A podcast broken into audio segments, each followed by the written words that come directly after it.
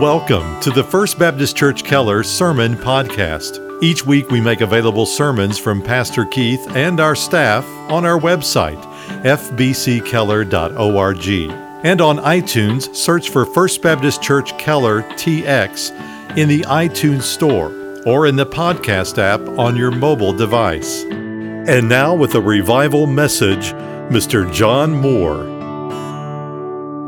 Down through the centuries, there have been many men who have sought to establish for themselves their own standards for entrance into the kingdom of God. Sometimes they use uh, religious standards, other times they use racial standards, social standards, philosophical, or all of the above.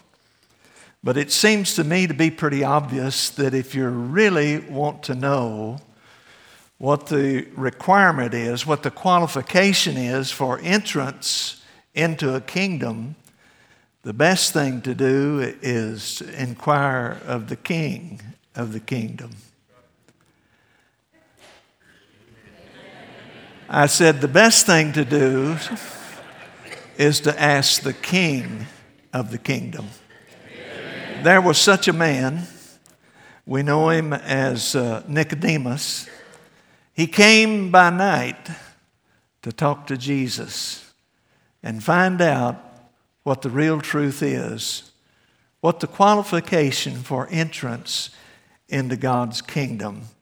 And by the way, this wasn't just a, an also ran, just a whatever man, but this was a man who seemingly was well qualified for entrance into God's kingdom. In fact, if his contemporaries had had a vote, no doubt he would have made the top 10, maybe even the top five of likely candidates for entrance into the kingdom of God. First of all, he qualified by race. He was a Jew the Old Testament people of God. Secondly, he qualified by religion. He was a Pharisee. Now, all that we say about the Pharisees, give them this much. They were zealots. They went out of their way to do what they thought they were doing in keeping of the law of God. In fact, they even added to the law of God about how a person ought to do and don't all through life. And not only did he seemingly qualify by race and religion, he, he qualified by reputation. Uh, not everyone was elected to the uh, group of people about as close as we could call today uh, our, our uh, Supreme Court. This man was uh, in that Jewish court, and not everyone was elected there. And this was a man of reputation. He was also a man of recognition. Even Jesus referred to him in this passage of Scripture, not just a teacher of Israel, but used the definite article, the teacher of Israel, a man of renown, a man of recognition, a man well known among his contemporaries as knowing the scriptures and being able to quote them and to teach them. And yet, in this conversation, Jesus laid down one requirement, just one, and Nicodemus had never met it. And that, my dear friends, leads us to John chapter 3 as we uh, compare and look at this passage. I'm going to read it. I'm going to ask you to stand and, and you remain silent while I read aloud from John chapter 3, beginning with verse 1. Now there was a man of the Pharisees named Nicodemus, a ruler of the Jews. This man came to Jesus by night and said to him, Rabbi, we know that you have come from God as a teacher, for no one can do these signs that you do unless God is with him. Jesus answered and said to him, Truly, truly, I say to you, unless one uh, is born again, he cannot see the kingdom of God. Nicodemus said to him, How can a man be born when he is old? He cannot enter a second time into his mother's womb and be born, can he? Jesus answered, Truly, truly, I say to you, unless one is born of water and the Spirit, he cannot enter into the kingdom of God. That which is born of the flesh is flesh, and that which is born of the Spirit is spirit. Do not be amazed that I said to you, You must be born again. The wind blows where it wishes, and you hear the sound of it, but do not know where it comes from and where it is going. So is everyone who is born of the Spirit. Nicodemus said to him, How can these things be? Jesus answered and said to him, Are you the teacher of Israel and do not understand these things? One of these days, every single one of us here tonight will stand before God. And He's going to ask you, and He's going to ask me this question Why should I let you into my kingdom? What will be your answer? Will it be because you're the right religion? Will you try to answer him by saying, I'm the right race? Will you tell him that you have the right reputation? Will you say that you're recognized by your contemporaries? Now, don't get me wrong, folks. None of us are going to escape that moment. And I know you don't want to face it and you don't want to deal with it. I'm not asking you to answer out loud, but I'm asking you to be honest with God and honest with yourself. What will your answer be? When Jesus looks you eye to eye and asks this question Why should I let you into my kingdom? Title of tonight's message is The Qualification for God's Kingdom. Let's pray. Father, tonight, we ask you in the precious name of Jesus that your blessed Holy Spirit would be our teacher tonight, that you'd open up our understanding, that you'd allow us to see into the realm of the everlasting, that you give us ears to hear what you're saying. And may our response be one that brings you blessing and us salvation. We ask it in Jesus' name. Amen. You may be seated. Notice that Jesus begins this very difficult and very profound conversation with the demand for two births the demand for two births. He does it in verse 3. Jesus answered and said to Nicodemus, Truly, truly, I say to you. Now, I need to stop there. You need to understand something of the day. You need to understand something of the teaching uh, methods of the teachers, the rabbis of that day. Understand that these men who followed him were with him 24 7 they were with him all the time.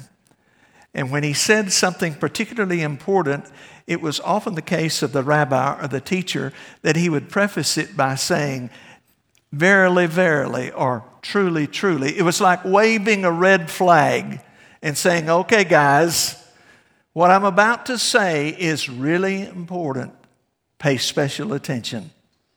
And he says on this particular occasion, Truly, truly, I say to you, except one is born again, he cannot see the kingdom of God. Now remember, he made that statement. And by the way, this is the only place we find in Scripture Jesus ever having said that. And that's led to some speculation, that's led to some conclusions. And the very fact that he said it not to an open sinner, but to a man highly respected, seemingly having touched all the bases, seemingly have, having fulfilled all the requirements.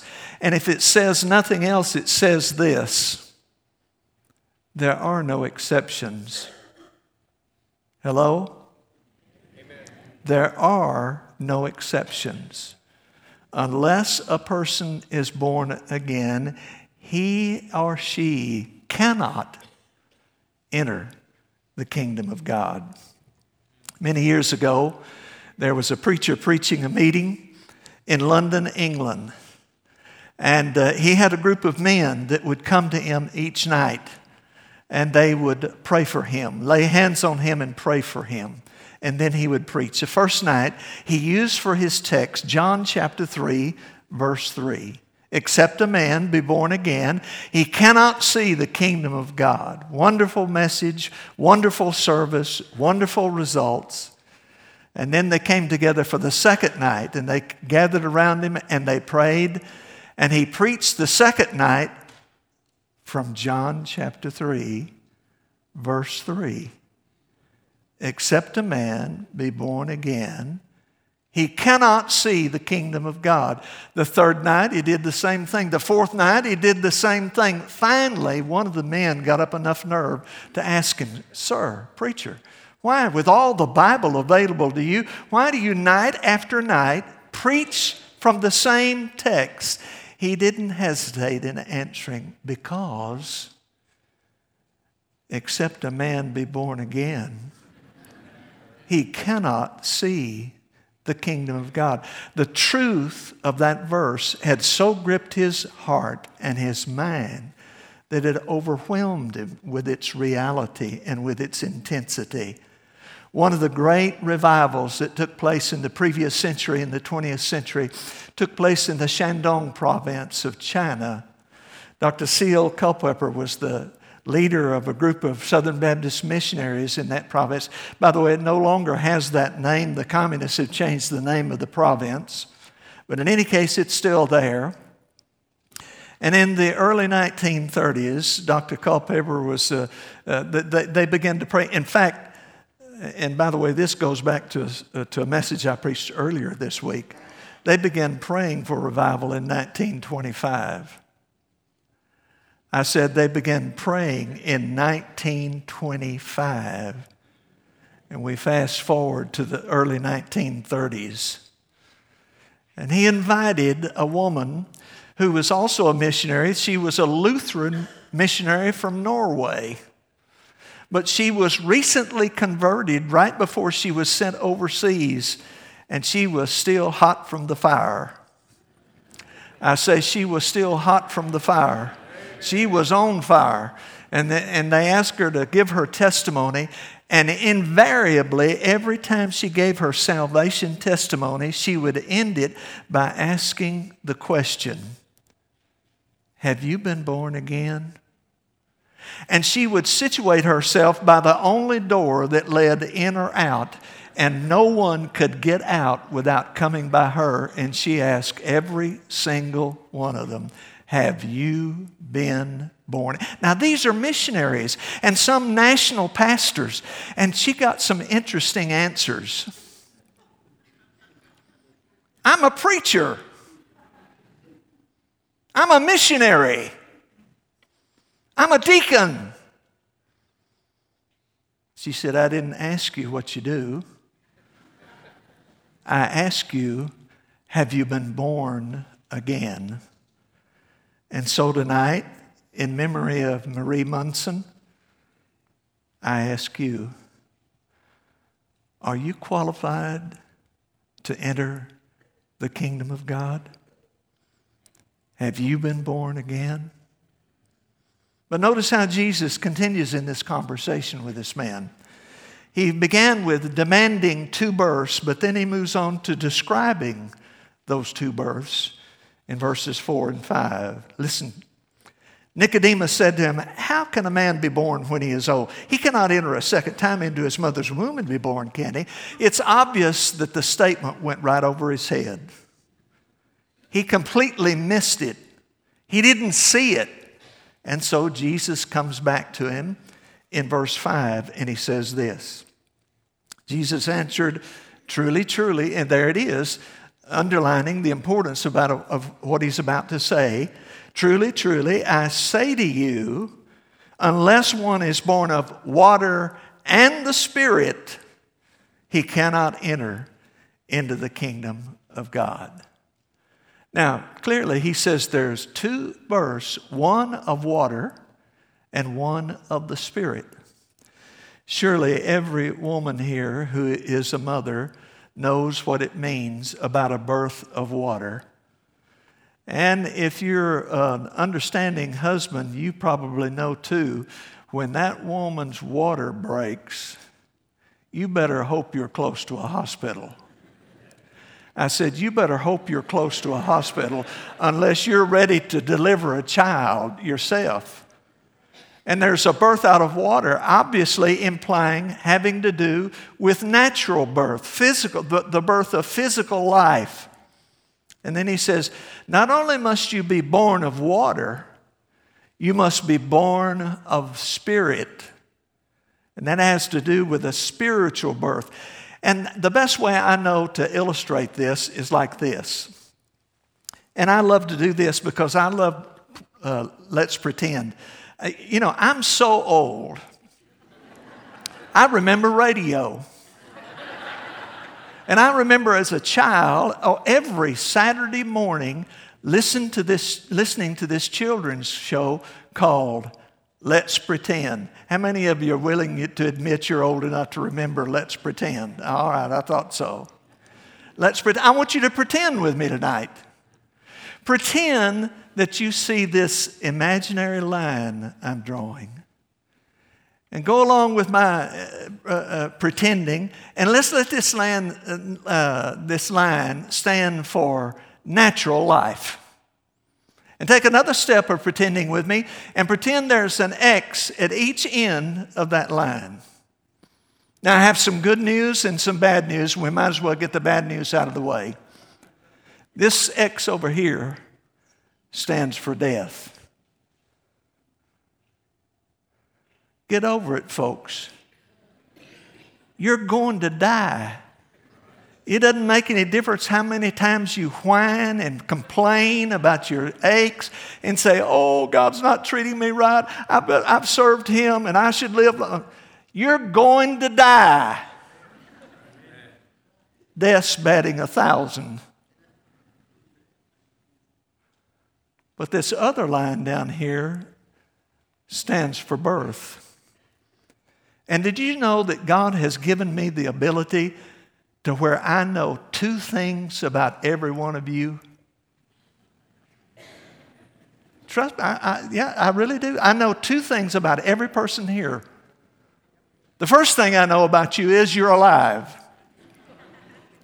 At least you were before I started preaching. The second thing I know about you, by the very fact that you're alive, I know that at some point you were born. For no person has physical life without, first of all, being physically born. Now let's go a step further in our pretend.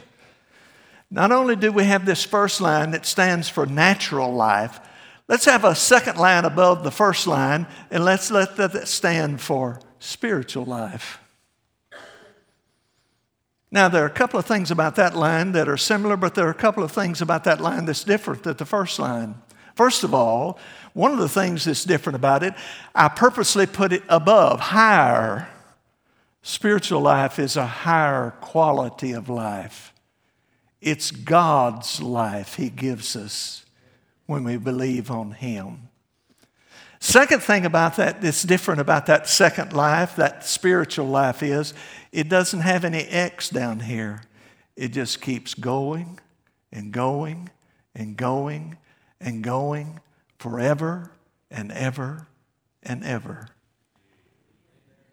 But there's one thing about it that's similar to the first line because down here, just as the first line, there's an X. Because just as no person has physical life without first of all being born physically, neither does anyone have spiritual life without being born spiritually. No one's always been saved. You must be born again. And if you have a center or marginal reference in your Bible, likely by verse 3, there's a notation about that word again. You must be born again. And over in the margin of my Bible, it says from above. You must be born again. You must be born from above. You must have, to, in order to have spiritual life, you must have a spiritual birth. So again, the question comes Are you qualified to enter the kingdom of God? Have you, not the person next to you, not another member of your family, have you been born again? And then, thirdly, after Jesus in this conversation demanded two births, and then in verse 4 and 5, he described those two births. Now he comes in verse 6 to define the two lives that result as, as a result of those two births. And by the way, the best commentary, and I know that there are commentaries that are worth something, I think. Don't insult any authors here tonight. But did you know the best commentary on the Bible? It's titled The Bible. the best commentary on the Bible is the Bible. And there are a lot of people, because of their preconceived notions, want to look at this passage of Scripture and read into it baptism. But a curious thing about this passage of Scripture, you can, inv- you can investigate it high and low, and you will not find the term baptism. Baptism is not what Jesus meant because it's not what he said. He said, You must be born again. Then he described that birth. He said, It's a birth of water and it's a birth of the Spirit. That second birth is a birth of the Spirit.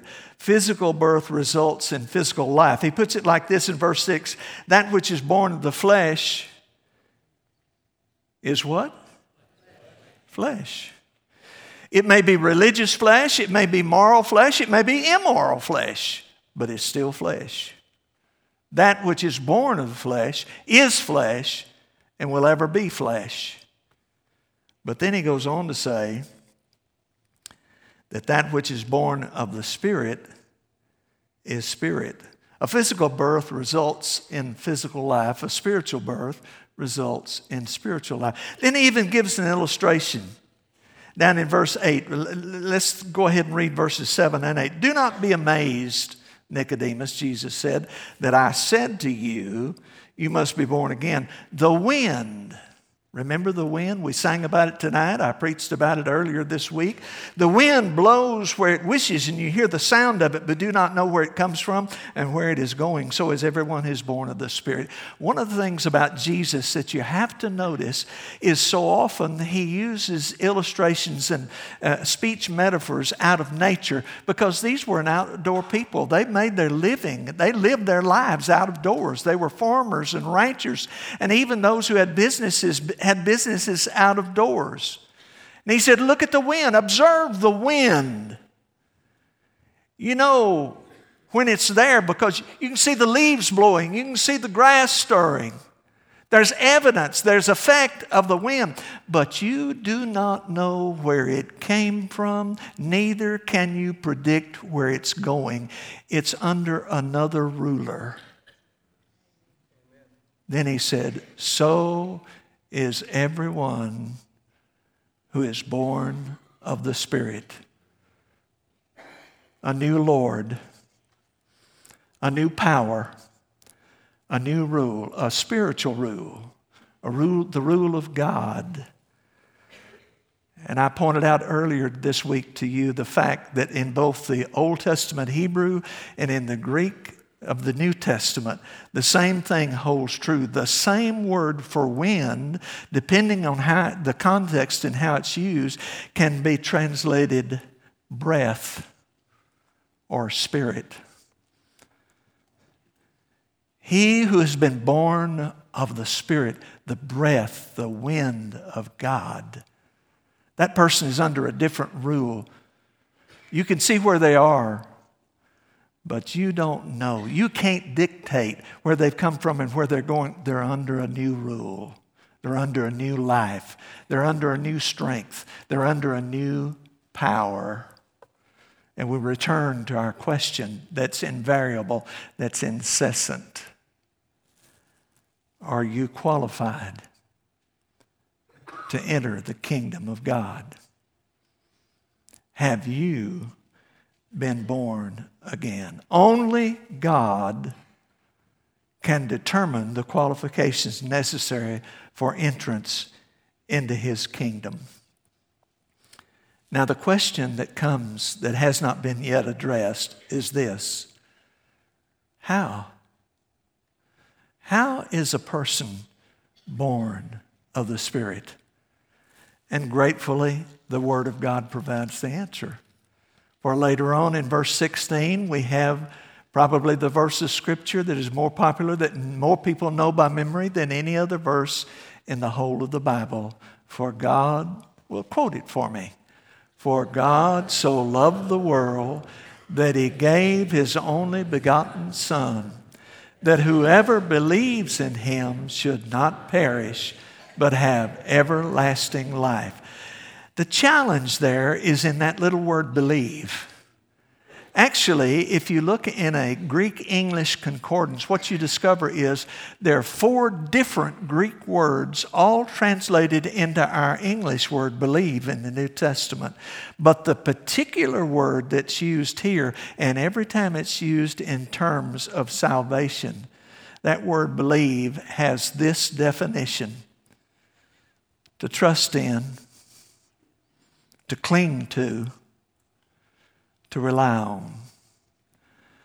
To trust in Jesus Christ and His finished work on Calvary to pay the sin debt you and I both owe.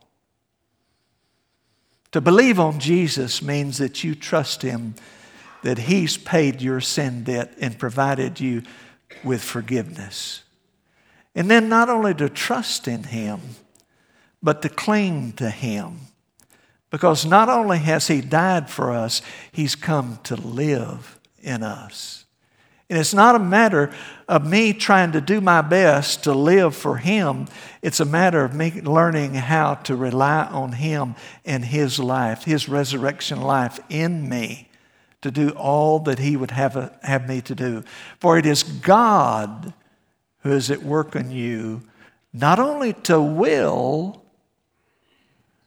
but also to do of his good pleasure. 1 Thessalonians 5 24, faithful is he who has called us, who will also do it, who will also bring it to pass. The same one who calls us comes to live in us to bring about everything to which he, we, have, we have been called, and then to rely on him his trustworthiness, something we've already talked about. It's not a matter of whether will God lie or not. He cannot lie, the Bible says. He is truth. I am the way, he said, the truth and the life. You can rely on him. God has cursed man's efforts to cover his own sin. Remember what happened to Adam and Eve? They tried to clothe themselves with the leaves of a fig tree. God had forever. He, he remember that uh, fig tree that he came across on his way to, to Jerusalem one day? Had all the leaves on it, but when they went to find fruit, there was no fruit on it. And God did what? He cursed the fig tree. By the next day, it was withered up from the roots. God has forever cursed man's efforts to cover his own sin. But there's another tree in the Bible the tree on which our Savior died. And he shed his blood in full and final payment He, John tells us in 1 John 2 2, is the propitiation. And that's big old, simply a big old 75 cent word, which means satisfaction. God in Christ has satisfied our sin debt through the offering of the blood of, Jesus, of his only begotten Son, the Lord Jesus Christ. And he is the propitiation for our sins. But listen, that verse is not only, and not just ours only, but also for the sins of the whole world. Does that mean everybody's going to be saved? No. It simply means that he's made provision for everyone's salvation. But you have to, but it's a gift. And for that gift to be yours, you have to accept it. And you accept it by putting your belief, your faith in Christ. Are you qualified? Didn't ask you if you're religious. Who in the world would be in church on Tuesday night if they weren't religious? That's not the question. Not the question of whether you're religious, it's not the question of whether you're reputable. The question is have you been born again? Is there a time in your life where you believed on the Lord Jesus Christ, where you trusted Him, where you have learned to cling to Him, where you have begun to rely on His faithfulness. Thank you again for listening to our broadcast. To learn more about First Baptist Church in Keller, Texas, or to hear more sermons by Pastor Keith and our staff, visit us online at fbckeller.org.